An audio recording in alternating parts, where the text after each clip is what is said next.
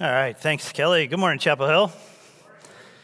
If you are watching us online, I have been informed that our main camera is out. So if I don't make eye contact with you, it's because doing this the whole time is pretty awkward. So uh, bear with us, we'll we'll get that corrected. Um, so last night, I have to share last night uh, what what I was able to do last night. We went, uh, took my family, and we went to see Philip Shorey's show last night, the uh, the Charlie Chaplin film, and uh, the orchestral piece that he put to go along with it. And uh, there were a bunch of you there there. That was great. Um, it was a it was a tremendous show. It was really quite something. So, um, uh, just really encouraging to be a part of the ministries that we partner with and, and to be able to come alongside them and, and enter into what they're doing. Um, we'll just keep keep bringing that in front of the church and, uh, and keep celebrating what, uh, what God has put in our path in terms of things to support, people to support, and all that kind of stuff. So uh, it was a great, great night. Um, okay, uh, we have uh, obviously we have the massive house up on the stage now. Um, I'm going to use that in a little bit. Um, we had some some fun because originally the plan was to have it over here, and we had it set up over here, and then we found out that. Um, two weeks from today, we're going to have a baptism. Um, Sydney Herzog is going to be baptized. Super excited about that. And uh, so um, the baptistry, for those of you who are relatively new, and it's been a while since we used inside one and we didn't baptize in a lake, there's a baptistry hidden behind that corner panel over there. And so we just opted, we'll, we'll put the house over here and keep it there. And so anyway, now you know there's a baptism coming up in two weeks, and if you have been thinking about getting baptized and you'd like to be baptized, um, just go ahead and contact the church office or come and talk to me, and, um, and we will get that set up for you. We'd love to love to enter into that celebration with you. So if you'd also like to be baptized in two weeks on Sunday during the service, just let us know, and uh, we'll start that conversation. All right. Today, we're going to start a new series of messages, and this series is called The Upper Room. And hopefully that explains why this thing's on the stage. Um, that's going to be my, my whiteboard or my cork board. I'm not going to write on it, but I'm going to poke a whole bunch of holes in this throughout the series. So um, that's why it's there. This is a time of reflection for us as a church. I know that many of you are new to the church since the start of the pandemic. Um, and, and I want to make sure that we all have an understanding of what we're about here at Chapel Hill Church. And so that's the purpose of this series. And for those of you who have been here for a long time, you're not going to simply hear things that you've heard before.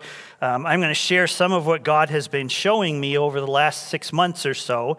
Um, it's been a refreshing look for me at God's perspective on the church. I've been doing a lot of studying, a lot of reading. I read a book called Future Church, and that's where this, this, um, this model, this analogy comes from. Um, and, but then I've also gotten into a whole bunch of other material and a lot of processing, a lot of praying, um, and, and just kind of seeking where are we at right now? What is God saying to the church in America? What is God saying to Chapel Hill Church right now? And so that's where this all comes from.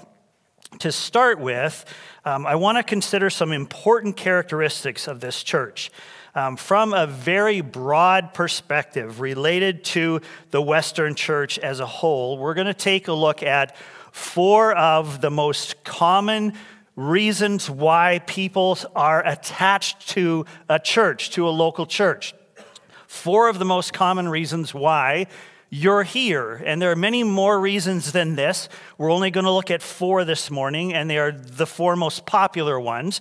But these are reasons why you come to a church, you stay attached to the church, and, and these are the ones that are kind of listed as the most common ones. And so, like I said, there will be other things that you think of, well, that's, that's not the main reason why I'm at this church. Well, we won't cover all of them, but this gives us an understanding of who the church is and what it is that God's calling us into as a church. And so, I want to look at those four things, those four characteristics of a church um, that will often be the main reason why people come to a church and stay at a church. And so the first one that I want to look at is very simple. The first one is place, and these are all P words because I'm a pastor and we like to do that. We start all words with the same letter. Um, the first one is place. Place is one main reason why people come to a church and are attached to a church and stay attached to a church. It's location. It's the fact that this is near your home. You're not driving two hours on a Sunday morning to get to church. It's close, it's local, it's convenient for you. This is a good place, and so you're here, and you haven't found a good reason to leave and go somewhere else and drive farther. So you're here, and you like this place. This is a good place. This has to do with um, not just location, but the facility, the, the location of where this facility is, um, the fact that we sit right next to this gorgeous park. Uh, we have, I mean, this is an amazing piece of property, isn't it? I mean, this is absolutely incredible. We have this great place. Um, I am not a, an office job kind of person. I have a hard time just sitting still in an office all day. And so, if I needed an office where I was going to spend a lot of time, for me to have a treehouse over here that I get to operate in is a really big deal. I love this location. I love being distracted by the deer and all the other critters that go back and forth out here. This is a great location. This is a great facility. We have a beautiful piece of property. God has provided for us very, very well. And this is one of the reasons why some of you are here and, and stay here because this is a great location. It's a great place to be. And so you're connected to it and you're committed to it. All right, the second, and yes, welcome back, Captain Low Tech, right? I mean, there's some, there are some people that would be like have all this great graphic ways of displaying this and using technology, and I'm using push pins and styrofoam. So uh, one person did say I should use flannel graph. Um, that would have been great because that goes back decades. But um, and and just a just a heads up for those of you who are in the back and are going, what does that say? Um, I wanted it to be neat, and so we printed these words out. But I realized that's pretty small, and we'll change that next week. Don't worry, they'll get bigger. Um, second reason why a lot of people stay with a church is the personality of the church. What this has to do with is the style of the church. What type of church is it? What is the style of worship here? Um, what kind of preaching do we get here? What is the personality of this church in terms of its, its feel?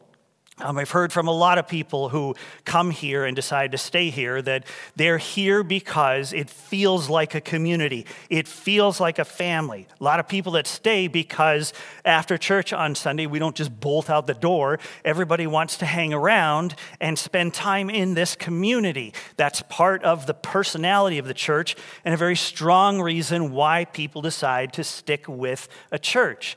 Our staff, our volunteers establish a certain personality to this church.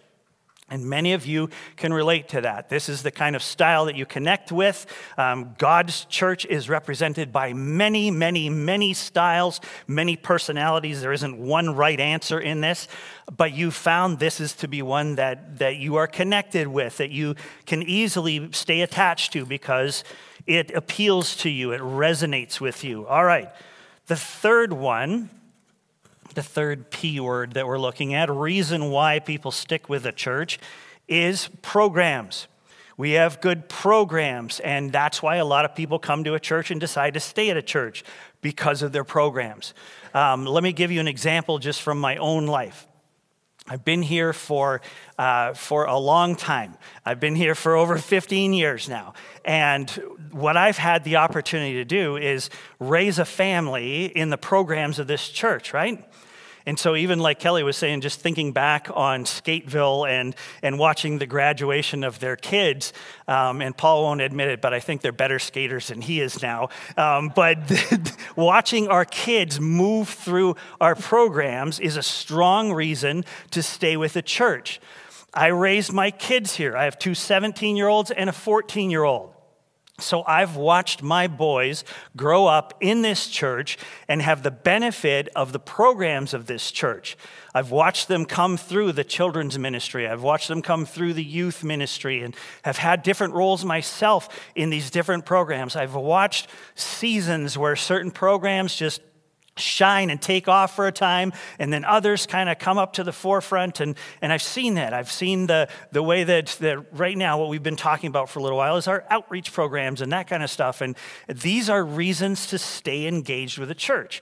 Um, and they're all good. Now if you go back a couple of thousand years and think about the first church especially during the first 300 years of the church that jesus established um, think about these things they didn't have a specific place like this where they all gathered. That was not the model. They did come to the temple from time to time to receive teaching together, but it wasn't their weekly gathering. They met in homes, in, in their own homes. It wasn't, it wasn't the same as what it is here, where they, where they drove for 20 minutes to get to their place. They didn't have a specific style to pick from. The New Testament church was brand new. And so it was what you got. It was that. It wasn't shopping around and going, well, I like this style of worship and I like that kind of preaching and, and all that. They didn't have that. They didn't have a lot of specific programs for different demographics in the church. There were some that were developing, definitely. We see that in the New Testament, that they came together, addressed a need that was there assigned people to lead a program to meet that need, but it wasn't what we know here. It wasn't like, okay, well, your kids go to nursery and, and all that kind of stuff. And, and in spite of maybe not having these the way we have them now, that was the most explosive time of growth for the church in all of history. And so we, we have to be careful that we don't just assume that this is what we depend on, this makes or breaks the church. But these are all very real things that keep us at a church, that make us feel attached to a church. Okay, so then the fourth one, and this one has applied for all time and always will apply. The fourth thing that keeps us attached to a church, helps us feel like we belong to a church, is the people. Obviously, it's the people, right? Um, you look around you and your friends are here. This has become a community for you. There, are people here support you and are there to build you up and encourage you. We pray for each other. We come alongside each other when there's a need. We rise up and we meet that need together as people. This is a place where you feel like you belong because you're one of the people of this church. So here's what I'm going to ask you to do. These four things, I want you to think about which one of these four things you would say is like your number one. What is your number one reason for staying connected to this church, the Chapel Hill Church? And there are no wrong answers, but I'm going to just have you put your hand up and show one through four fingers, okay? Number one, if place is your number one reason. Two fingers if personality is your number one reason. Three if it's programs. Four if it's people. All right, go ahead and put your hand up and let me know what it is for you, okay? And there's, I should have counted these. That would have been really cool to, to, kind of figure this out. Okay, thank you. That, that gives me an idea that there's diversity in this group. Not all of you are here because of the location. In fact, that was probably the, the lowest number that I saw out there. Not all of you are here because of the programs. Not all of you are here because of the personality of this church. God has different reasons in mind, different things that have drawn you here keep you connected here. And these are all good things.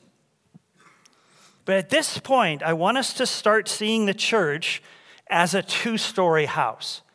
And not just the main floor of the church. I want you to see from here on the church as a two story building, a two story house, a two story church. The four P words that we put up there are all good things.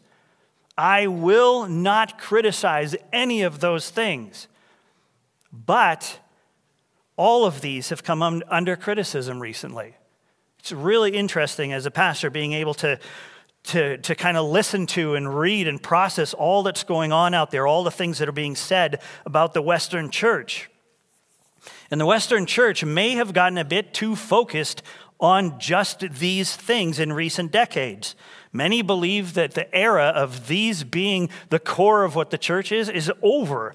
That this isn't a good enough reason to, to be the church. Um, the pandemic, in particular, has forced us to evaluate the effectiveness of our current church model. And that's a really good thing. It's a good thing for us to stop and go, are we getting this right? Are we doing this the right way? Are we focused on the right things? So I've been searching my way through all this as well, just personally, and, and, and looking at all of it and, and what it means. And well, there is tremendous value in the four P's this is a time when I've been asking if, if this has become all there is to church. And it's one thing to say, you know, in the Western church, like, this is what it's become. This is all that matters to the Western church. Um, I have to look instead at Chapel Hill Church. How are we as a church? What is it that we're made up of as a church? Um, because this is a time when when so many voices are asking, is this it? Is this enough to be an effective church? Is this really fulfilling what God has called his church to around the world? And many voices out there are screaming at me to just abandon it. This isn't it. You need to walk away from this. They say that the American church needs to scrap this kind of model and Replace it with a house church model only that does not depend on things like the facility or the programs or the personality of the church. And I'm, I'm digging deeply into this. It's been quite a journey. There are many others who simply choose to push through this season in our life and keep trying to improve and focus on their facility, their programs, their personality. Now, in this series, I want to share with you some of what I'm learning during this extended time of reflection that's been thrust upon us and invite you all into a season of seeking God's will for Chapel Hill in this day and age. This journey starts with some fresh perspective. So, let me introduce you to what I'm seeing right now and invite you into this journey. I see the church as a house not with just one floor, but with two floors. On the main floor, all of the things that we just talked about are on display. The place, the facility, and the property has value. The personality of a church has value. The programs of the church have value. And the people who make up the church certainly have value. I believe that God has given us these four gifts and many more and there is much that we could lose by rejecting or abandoning these things. Much. I've seen some extreme reactions to the Western church, and I don't agree with most of them. But I do see an opportunity. It's an opportunity to reshape the way that we see the kingdom that God has invited us into and what He has for us as citizens of His kingdom. God's church has an upper room. Everything that characterizes the main level is good and it is valuable, it is meaningful. These things help create the kind of flourishing eternal family experience that God provides for us. But these main level characteristics and experiences are not the sum total of God's vision for his kingdom, for his family. There's more, and we know that there's more. In fact, we live out that reality every day that there is more. We know there's more. We think like there's more. And we long for more in so many areas of our lives. This is one of them. And so, one of the things that stands out as an upper room kind of a thing is the purpose of the church. What is the purpose of the church? Why does the church exist? Is the church here merely for our sake so that we can come and take whatever God has given us and consume it and enjoy it and be blessed by it? Um, what's beyond that? What is the, and then what? What is the more that comes with a church? And we all look for purpose in life, don't we? We want to know what the purpose of the church is. We want to know that there's more to this than the things that we receive and are blessed by. How do we engage with the purpose of the church, and what is the purpose of the church? Now, when someone first starts attending a church, they quickly formulate an opinion about the main level of the church, don't they? That's just human nature. This is only five minutes from my house. Uh, what a beautiful setting right next to Lebanon Hills Park. This really feels like a community. Just look at how all those people stick around after church on Sunday. Uh, well, our kids are sure happy here. They, they love their Wednesday night group.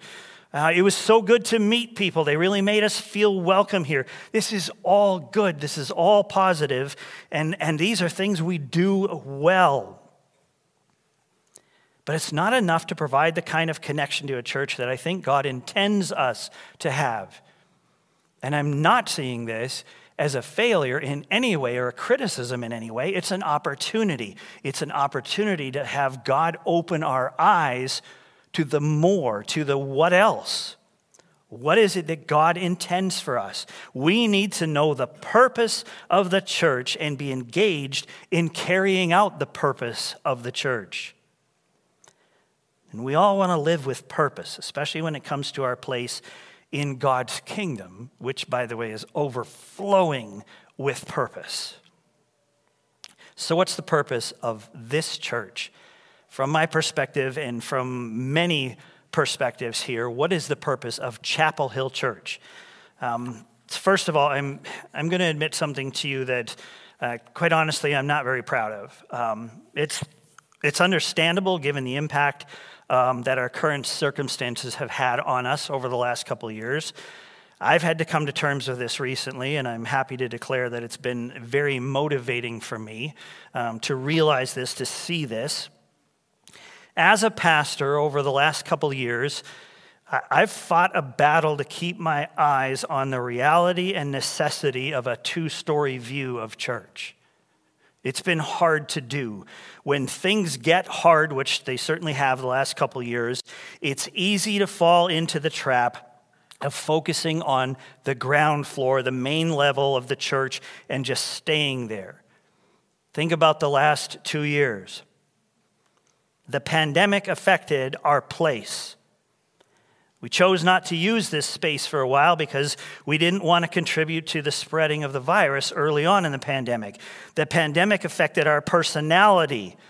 Online engagement, as is being, being proven today, is not a perfect substitute for being here in person. The pandemic affected our programs. We had to do things differently, and there were some things that, that we didn't do for quite a while.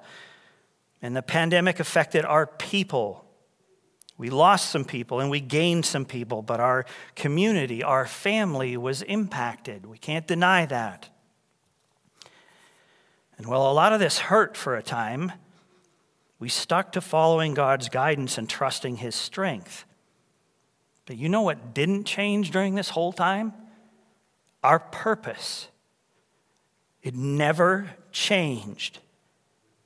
Times we really leaned into that purpose and we flourished, but there are times when I feel the weight of what's happening on the ground floor and I only see what's happening there. In recent months, we've been focused again on our purpose, and we've walked through a couple of series, like the one called Influencers, and most recently, the series called Worldview. We spent the Christmas season talking about hope and the need for hope in this world. And we're seeing God restore the ground level in many ways, and it is good. But I'll admit it's been an exhausting journey. The purpose of Chapel Hill Church is expressed through our vision and mission as a church. Our vision as a church is to move this generation from culture to kingdom. That's the vision that God has given us. We want to see the people of this generation, that means people living right now of all ages, set free from the danger and deception of the world's culture and released to live within the kingdom of God, alive and well, even here in this world, through God's Spirit living in us. It is our purpose. And so, our mission then, as God's church, is to guide people into a flourishing, contagious relationship with Jesus Christ. One of the main reasons we gather together is to equip ourselves to carry out the mission that Jesus handed off to us through his disciples 2,000 years ago. Jesus called us to join him in building his kingdom here on earth, a kingdom that will last for all eternity and a kingdom that cannot be defeated and cannot be destroyed. So let's talk about that kingdom for a minute. And I want to back up. I want to back way up to the time of David, King David. God promised King David that he would establish an eternal kingdom through him. And it went back even further than, further than David. But David's offspring would rule that kingdom forever, God said. That king, that offspring, would be Jesus. David's rule as king would point to Jesus, the king. David would respond to the establishment of that kingdom with words like these that are found in 1 Chronicles chapter 29 verses 10 to 13. I want you to just listen to these words. This is the account of David's response to what God was showing him about the establishing of his kingdom. Therefore David blessed the Lord in the presence of all the assembly. And David said, "Blessed are you, O Lord, the God of Israel our father, forever and ever." Yours, O Lord, is the greatness and the power and the glory and the victory and the majesty, for all that is in the heavens and in the earth is yours. Yours is the kingdom, O Lord, and you are exalted as head above all. Both riches and honor come from you, and you rule over all. In your hand are power and might, and in your hand it is to make great and to give strength to all. And now we thank you, our God, and praise your glorious name. Now let's pause here for a minute. In the later chapters of First Chronicles, there's an account of an incredible kingdom being built. David puts Solomon in charge of building the temple, and David works on assembling the people into an elaborate kingdom structure. He works with thousands and thousands, tens of thousands of people, organizing them into roles. And along with Solomon's stunning efforts on the temple itself, this amazing kingdom is established. The Israelites invested, and God provided absolutely everything his people needed. And David knew that. And so, with a mighty kingdom established, David sat on his throne, basking in the glory of all that he had accomplished, right? No, he did not. He praised God for that kingdom. He knew who the kingdom belonged to. We've just read his prayer of praise and thanksgiving, and I hope it's an inspiration to us. We belong to that kingdom. Chapel Hill Church is part of the kingdom that God established. We have invested in that kingdom and are still investing, and God has blessed his kingdom with everything it needs. And the next step then is presented very clearly for us. We're to praise God for the kingdom that he has established and called us to become a part of. And that ought to impact the way that we see this local church perched on this hill, created and called by God for his purpose. So, can we make this our response to God's eternal kingdom? This could profoundly impact the way that we see and engage with the church. We praise God for establishing his kingdom, the kingdom that you and I are citizens of. So then, as promised to David, Jesus came, and you and I, formerly excluded from that kingdom, were welcomed into it. Jesus spoke extensively to his followers about this eternal kingdom, showing us just how incredible it is and inviting us to seek it above all else. This is the kingdom we're called to invite people into. It's an eternal kingdom, soon to come to earth in all of its fullness and be established here forever. And as we grow in our praise to God for his kingdom, he will grow that kingdom and provide everything that we need. So, excuse me for stating the obvious here, but is there a greater purpose than aligning with Jesus and his vision to move people from the culture of this fallen world into the beauty of his eternal kingdom? Is there any greater mission than to reunite people with Jesus, their only hope of being restored to God? So let me put this in that perspective. The purpose of this place is to provide somewhere for people to hear about this kingdom, this Jesus, and equip the kingdom citizens to grow and to live out their love for their king, for each other, and for this world. The purpose of the personality God's given us is to draw people into his kingdom and to carry out his specific plan for this church, for Chapel Hill Church. The purpose of the programs in this church is to create kingdom community, kingdom unity, kingdom mindsets, kingdom equipping, kingdom calling, and kingdom impact. The purpose of the people in this church is to be and to represent the kingdom that we're being used by God to offer this world in contrast to the world's fallen kingdom and culture.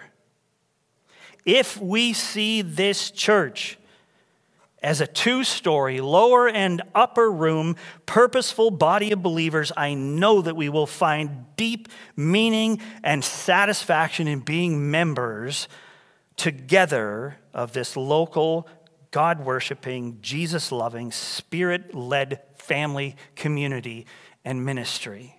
Amen. The main floor of this incredible church that God has given us is the entry point to a calling that God has placed on all of our lives. It's a place where we discover our purpose as individuals and as a family. It's a place that is and represents an eternal kingdom that was established long, long ago and will remain for all of eternity. It's a place that leads to engagement with the purpose that God has given his kingdom. The ground floor leads us to the upper room. And we're going to explore that upper room together for the next few weeks. This morning, though, we get to celebrate our King together. Our King Jesus gave us some very unlikely things to remember him and his kingdom by. When we come to a time of communion, we don't pass around a crown to admire. We don't recall and boast of great wars that our king won. We don't, we don't share symbols of power as, the, as, as we would represent power. We were given bread and a cup, both of which represent sacrifice. It's an unlikely way to remember our king and celebrate our kingdom. But it's God's way.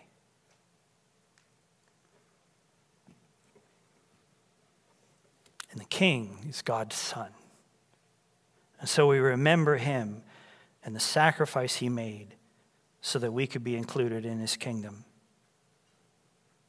I want to read uh, an account from Luke of the first communion that God that Jesus instituted with his disciples. I think it's good this morning for us to go back to that. So listen to the words of Luke chapter 22, verses 7 through 20. It brings us the story of how this came to be. Then came the day of unleavened bread, on which the Passover lamb had to be sacrificed. And so Jesus sent Peter and John, saying, Go and prepare the Passover for us, that we may eat it. And they said to him, Where will you have us prepare it? And he said to them, Behold, when you have entered the city, a man carrying a jar of water will meet you. Follow him into the house that he enters, and tell the master of the house, The teacher says to you, Where is the guest room where I may eat the Passover with my disciples? And he will show you a large upper room furnished. Prepare it there. And they went and found it just as he had told them, and they prepared the Passover. And when the hour came, he reclined at table, and the apostles with him. And he said to them, I have earnestly desired to eat this Passover with you before I suffer. For I tell you, I will not eat it until it is fulfilled in the kingdom of God. And he took a cup, and when he had given thanks, he said, Take this and divide it among yourselves. For I tell you that from now on I will not drink of the fruit of the vine until the kingdom of God comes. And he took bread, and when he had given thanks, he broke it and gave it to them, saying, This is my body, which is given for you. Do this in remembrance of me. And likewise the cup after they had eaten, saying, This cup that is poured out for you is the new covenant in my blood. So, after we spend a, a, couple minutes praying together, and I'm going to invite the worship team to come now and prepare, um, then during that first song, um, as we're singing together and worshiping together, you're invited to come to the table on your own time when you're ready. Take the bread and the cup, take it back to your seat, take it to the back with your family, wherever. Just go and partake together. Lead your family through this, encourage each other through this. And remember well what this represents. This represents a sacrifice of one who invited us into his kingdom through his death, through the sacrifice of his body, through the spilling of his blood, so that we could be forgiven and we could enter into this kingdom that was established long, long ago that will remain for all of eternity this morning come filled with thanksgiving, thankful that you are a citizen of that kingdom. If you are a follower of Jesus, you are welcome to come to the table. Let's pray together and prepare our, our hearts as we come to celebrate communion together.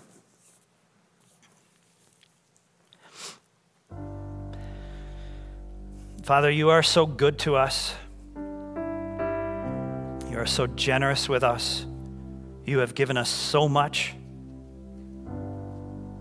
And as we look back and we reflect on the establishment of your kingdom, it's hard to even grasp, God. It's just, it's hard to wrap our minds around something that will last for all of eternity never, ever end.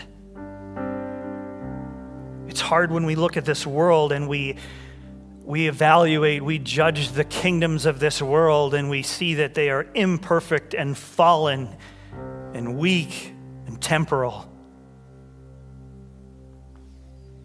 But you've established this kingdom that is perfect, that is indestructible, that will last for all of eternity. And you in your love and generosity and grace, have invited us into that kingdom. And God, as a church, we want to surrender ourselves to your purposes for your kingdom. So I ask that as we work through this series and we, we gain some new perspective on your kingdom and on your church, that you will just lead us into full engagement with the purpose that you've established for your kingdom. Thank you that you have given us your spirit. He is here. You are here with us, in us. And you will guide us into all truth. You will guide us into the experience, the engagement with your kingdom that you have called us to, that you have created specifically for us. So, God, keep doing that. Keep opening our eyes to, to your kingdom. Keep opening your eyes to the purpose you have for us as your church as your flock, your people, your citizens. And so, God, as we come now to remember, I pray that you would fill our hearts with thanksgiving for all that you've done for us, to invite us into that eternal kingdom. It took the death of your son, and we acknowledge that. It took the torture and execution of your son to be the sacrifice that is once and for all, so we don't have to make that sacrifice. It took his blood being shed for us to be cleansed of our sin, made holy, made worthy to be a part of your eternal kingdom. And we thank you for that this morning. So as we come, Father, please accept our gratitude for all that you've done.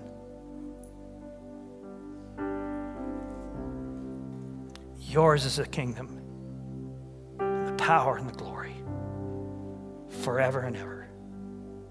Amen.